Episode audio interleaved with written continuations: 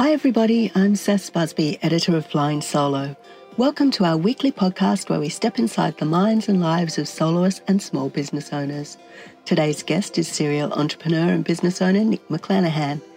Nic has decades of experience running businesses, including three Fernwood Women's Health Clubs, a training and consultancy agency called Human Tribe, and a bespoke mystery shopping company called Human Experience. She's passionate about all things small business and has created a monthly program, the Accountability Circle, to help female founders connect, learn, and be held accountable by their peers. It also provides opportunities for referrals and doing business together. Nic joins me today to share why we all need a little bit of accountability in our lives. Welcome, Nic. Thank you so much Thanks, for joining Seth. me on the show. Thanks for having me. Now, I'm very interested in your latest venture, the Accountability Circle, because I'm sure we probably all sometimes need a bit of a push to be accountable or to stay motivated. So what was what was it about what was happening in your own life or what you were seeing in the lives of other women around you that made you decide to start your accountability circle? Yeah, really good question. Um, well, I've been in business since I was 29 years old, which is now coming up to 17 years. And I'm lucky enough to be surrounded by a lot of fellow entrepreneurs, my, my parents and my three brothers. And my very first business, I actually was in business with my brother. But I discovered over many years that owning a business can be a very lonely place, particularly as a woman, because you do have a unique situation when you start having children or caring for elderly parents. You know, I had a situation where I went through a marriage breakdown and I often found myself quite isolated. I have a great support network and amazing friends, but it was hard to talk about the unique challenges of owning a business, whether it be, you know, going through cash flow issues or, you know, managing tricky staff situations where the buck, you know, stops with you or opportunities when you're going through a huge growth phase. I was lucky enough to always have my dad. My dad is a great um, ear and support of mine, but I was I was looking for something else. I d- I didn't know it, and it was back in 2015. At the time, I'd, I'd moved on from my first business, which was owning three Fernwood women's health clubs, and I'd started my own business, which was Human Tribe. And I signed up to go on a leadership gathering to Necker Island with business chicks. And I met these other incredible female business owners. And we formed, there was a, small group of us that basically formed this informal accountability circle. And we shared really openly, like I'd never shared with um, people outside of my, my family before about business. And, you know, it was like, oh my God, these are my people that we have similar challenges. And we were each other's cheerleaders, like genuine cheerleaders when we succeed. And, and so, you know, that, that started to evolve. And they're still my own personal accountability circle, this group of women that I met back in 2015. And then what happened from there is Business Chicks actually started a program called Power Players, which was for groups of eight women. And it was about getting them together with a facilitator and helping them through the challenges of, the, of their businesses and supporting one another and connecting. And they actually asked me to be the master facilitator of that. And so I trained all the new members and I trained the facilitators and I had a few groups myself. And a few years later, Business Chicks decided to close that program down for various reasons, but mostly because it's not their core business. And so I just took that as that was the universe closing that door. I'd actually sold my business, Human Tribe, just six months before, which was all about facilitation. And um, I thought, okay, that's that chapter closed and time to focus on my my new baby, which was Human Experience, which is a business I still have, bespoke mystery shopping. And then a group of seven women came to me and said, Would you continue working with us? And, and this kind of work supporting women in business and seeing them learn and grow, it's my heart business. It's, it's, it's definitely something that brings me so much joy and it fills my cup to see others succeed. And so I, I, I agreed and we kicked off in February 2020. And then, of course, that's the first year of that's COVID 1.0. Yeah. Oh. and this group just, you know, we had businesses that were exploding, e commerce businesses that were exploding by, you know, 300% that had their own unique challenges. And then we had businesses revenue basically going down to zero, including my business, the mystery shopping business as well. We had we had all the ranges there. We had someone sell a business in COVID. But through that, this group, we were like each other's glue. And really, when we went away together in November last year, it was there that they said to me, Why aren't you doing this for more women? And so that's when I decided to expand Accountability Circle. And um, I've now got four groups up and running in Sydney with two more starting in February. And I'm expanding to Melbourne and Brisbane and Perth. I'll cap it at 96 memberships because I, I, still want it to be a close network. And it's a really beautiful business to be able to be there and support and witness these businesswomen, you know, make big business and life decisions and and to support them through that. As you said, like last year was such a mammoth year for everybody in business and so many different variables and so many different outcomes like some businesses going extraordinarily well and, and others going down the gurgler, as you said. So, was it also for you about when you were thinking about expanding and and um, providing that support to more women? Was COVID a really big impact impetus for that? I think potentially it was looking probably not consciously but looking back retrospectively i think it was and then of course we found ourselves in the same situation again this year. You never would have guessed that at the end of last year. I think when you're in business, as you know, Seth, there's always a version of COVID. You know, I owned gyms when it was a GFC, mm. and we got absolutely slammed and broken and, and nearly lost everything. So, you know, there's always a version, sometimes not as extreme um, as a global pandemic. And let's hope it's a, a, long time between the next one. But it is a roller coaster. And I, I think it was probably always going to happen, but it maybe sped that up. Hmm.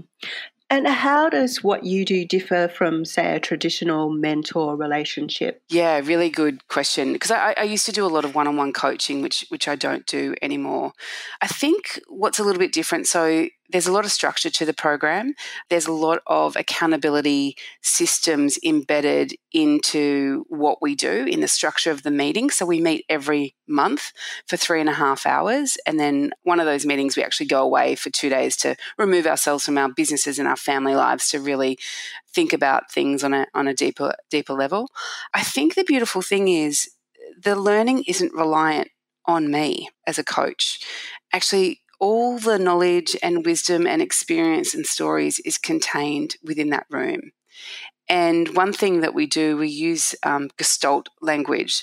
So rather than giving advice or opinion, we share stories and experiences. And that's where we see the most amount of growth. And it's really incredible when you start communicating like that. Someone will share a challenge that they're having, and someone will remember something that happened to them you know, 12 years ago, or it could have been six months ago, and they'll share that experience, and you'll see someone think, oh my goodness, yes, I can see how that w- would have worked for you and how I can apply that to my learning. So it's, it's definitely not traditional one on one coaching. All the knowledge and the nuggets and the learning and the wisdom comes from within that group. And the other thing I purposely do is make the groups as diverse as I possibly can in every respect, in terms of types of businesses, size of businesses, how long they've been in business, you know, age, family structure. Because again, there's so much more that we can learn when there is more diversity in that group. So this this original group that I started. Our youngest member, I think she's 31, 32, and our eldest member is getting closer to 60. And you see them both learn from one another in very different ways. And I love seeing that. So, so more about facilitating those connections and helping people share their stories? Very much so. And I, I think the thing that I feel fortunate enough to do is because I'm not just a facilitator, I'm also a businesswoman as well. So I'm their peer. I still have two other businesses that I run. I've been in business myself in, in varied businesses, you know, owning gyms and I have an e-commerce business now and a, I have a mystery shopping business as I discussed. I've literally got thousands of mystery shoppers across Australia and New Zealand that go into different establishments. So I can too join that conversation, not just facilitate it when required. Mystery shopper. I've always wondered how does someone become a mystery shopper? Just to go off tangent for a second. No, no, it's so funny. I, I, every podcast I do, someone normally says, "Oh my god, mystery shopping! I've always wondered about that. Could I join?" yeah. So basically, we, we look for mystery shoppers all the time, and anyone's welcome to apply. So that business is called Human Experience. What we're looking for is someone that can be objective and be good with the details and again tell a story of what happened with their experience. We don't look for people that critique or judge or even give their opinion. What we do is offer objective based measures. Um, for our clients based on their service or sales standards. And our mystery shoppers get trained in those standards and they have to pass a knowledge check before they go in. And then they go in and they simply observe. They give our clients the best possible chance of succeeding, but if not, they'll get con- some constructive feedback. The story will be told. And the whole idea is then our clients have a great coaching tool that they can hopefully then take back to their team and improve whatever it is that they need to improve. Yes, yeah, so it's much more about being constructive and supporting the business rather than like, oh, the service was terrible. no, never. But uh, unfortunately, mystery shopping does have a bit of a bad rap. And when we're onboarding our clients, we discuss that this is not a punitive tool. This is not a gotcha moment. This is about you wanting to improve, whatever it might be, and giving you some really valuable data points where you need to direct your training and development. So I guess that's also something similar that you share with the accountability circle, uh, whether that's personal development or or looking for how they might be providing support to their own staff. Yes, I, I very much believe in the value of storytelling. And, you know, when you tell a story, you're not telling someone what to do or what they need to fix. They'll take from it what they need to hear and they'll remember it and they'll go on and take whatever action is that, that they think they should take versus being directive and very attached to what you want that person to do. Tell a story and then they'll run with it in the way that they're meant to. Hmm. What about those tougher moments? Because I imagine even within your own circle, there would have been businesses that will have been doing it pretty tough during the last 12 months. Yes. How do you help people get through those moments and share those stories which like it's easy to share your successes it's a lot harder yeah. to share what's happening when when things are going really badly absolutely there were two members particularly that did it really tough last year in my original group and actually, they said it was the group that got them through because every single other business owner in there had been through previous tough times. And we were able to talk about what we did to get through them, um, what tactics we employed, what help we got, but even just reminding each other that, that we can do hard things and we can get through them. And those two members in particular said it was that group that got them through, knowing that it was just one foot in front of the other and doing what you had to do to get through. I have had a member previously in the program that I had with Business Chicks that whose business actually failed mid program. But again, that was a really incredible, that was a, it was a, a, great learning for everyone else in the room as well, because when you own a business, you, you're only sometimes one or two bad decisions or extenuating circumstances away from failure. And so everyone learnt from that, but everyone was able to assist her. And actually, she's now going stronger and better than ever since then as well.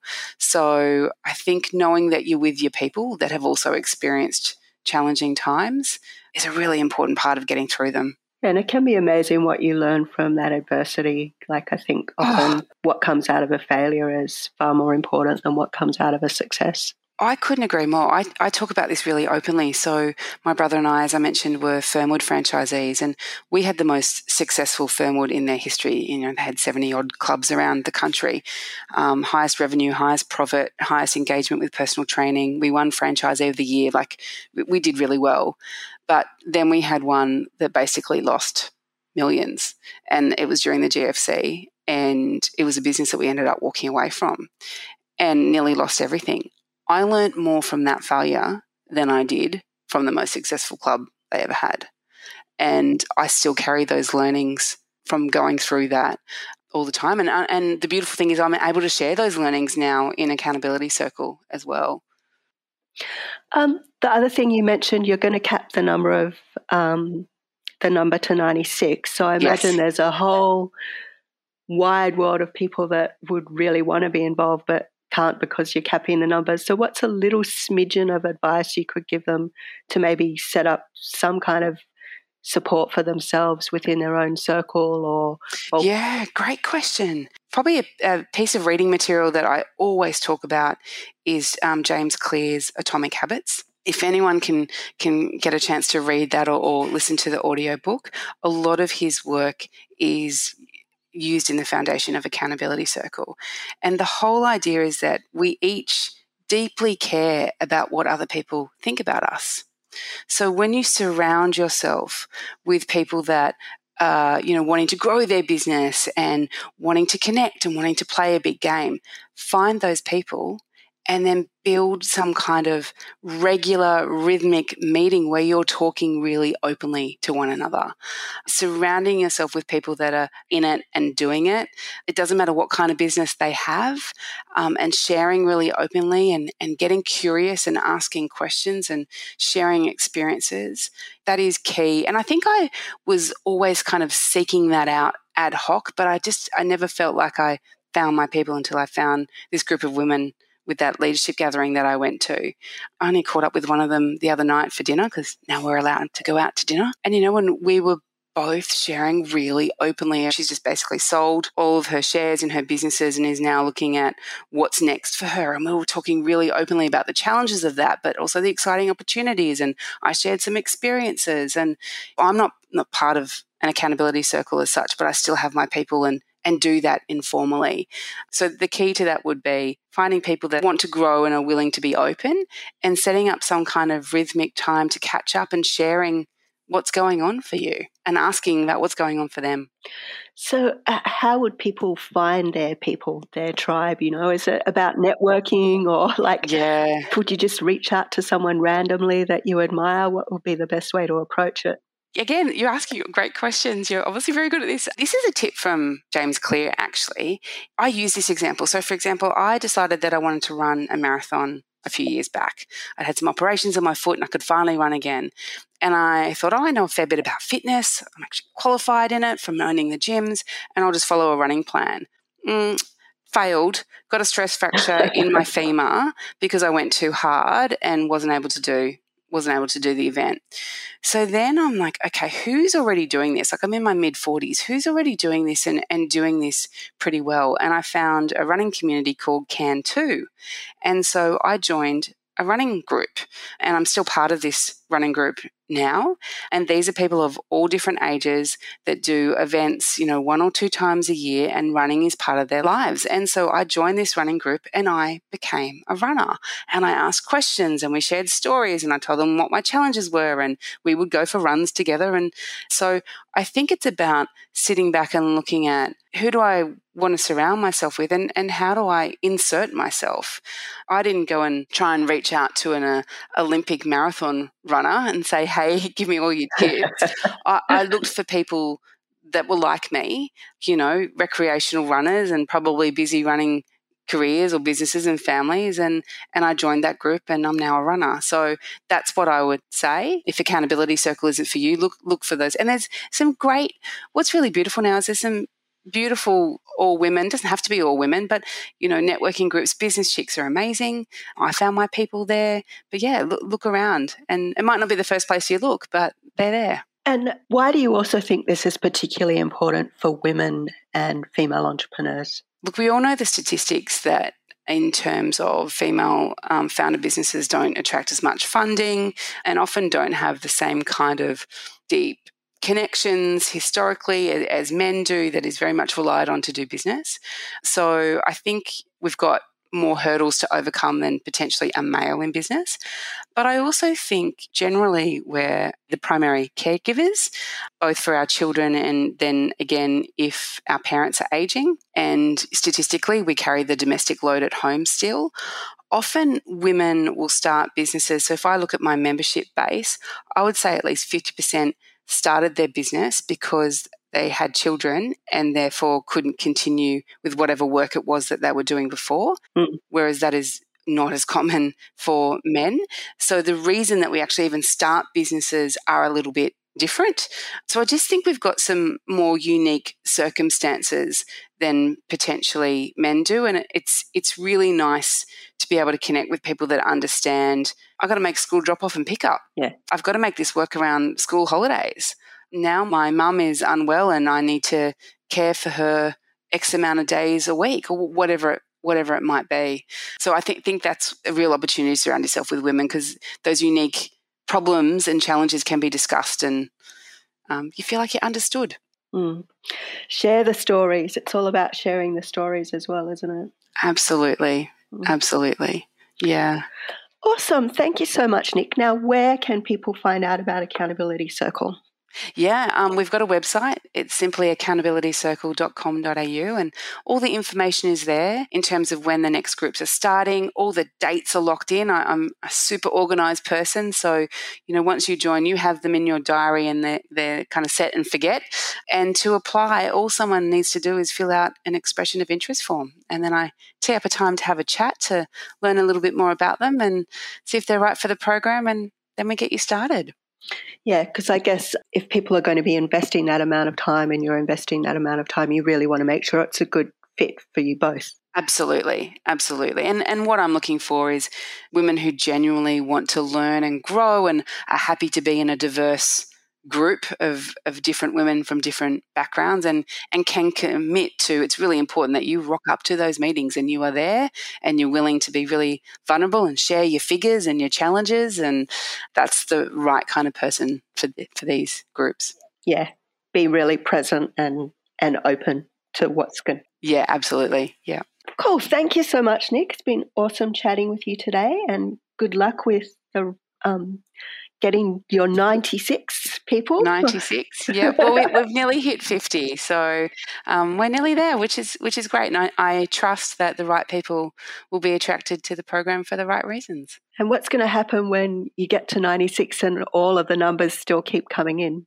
Yeah um, I don't. I have a great newsletter, um, but yeah, I think it, what it might be then is, as you've just mentioned, if we have people on a waiting list, you know, sharing those tips of how they could set up something similar informally, or maybe some kits or something like that, so that people aren't necessarily missing out. But there's a way that they can set up these structures outside of these official accountability circles, and that's that's in the the back of my mind. Hmm. and last thing, I guess everyone's not everyone, but I think a lot of people have been feeling particularly isolated because of COVID and lockdown and lacking that human connection. Any last bit of advice for someone that's feeling that way and needs to reach out? Yeah, the first thing I would say is be kind to yourself. You know, I've had a lot of members that have been really struggling throughout this most recent lockdown in both Sydney, Canberra, and Melbourne. Yeah, first is to be kind to yourself and and to ask ask for help and accept it. I think I see a lot of women that are very open, but then when help is offered, they're not necessarily open to receiving it. So, yeah, be kind, ask for help, and, and the big one is to accept it when it's there. But a lot of women are so often great at caregiving and not that great at accepting some care for themselves. It's so true. It's so true. But you know, when someone is offering you care, you're actually doing them a service by accepting it as well. You're filling their cup too. Awesome. Thank you so much, Nic. It's been great chatting with you today. Thanks, Ess. Thanks for having me.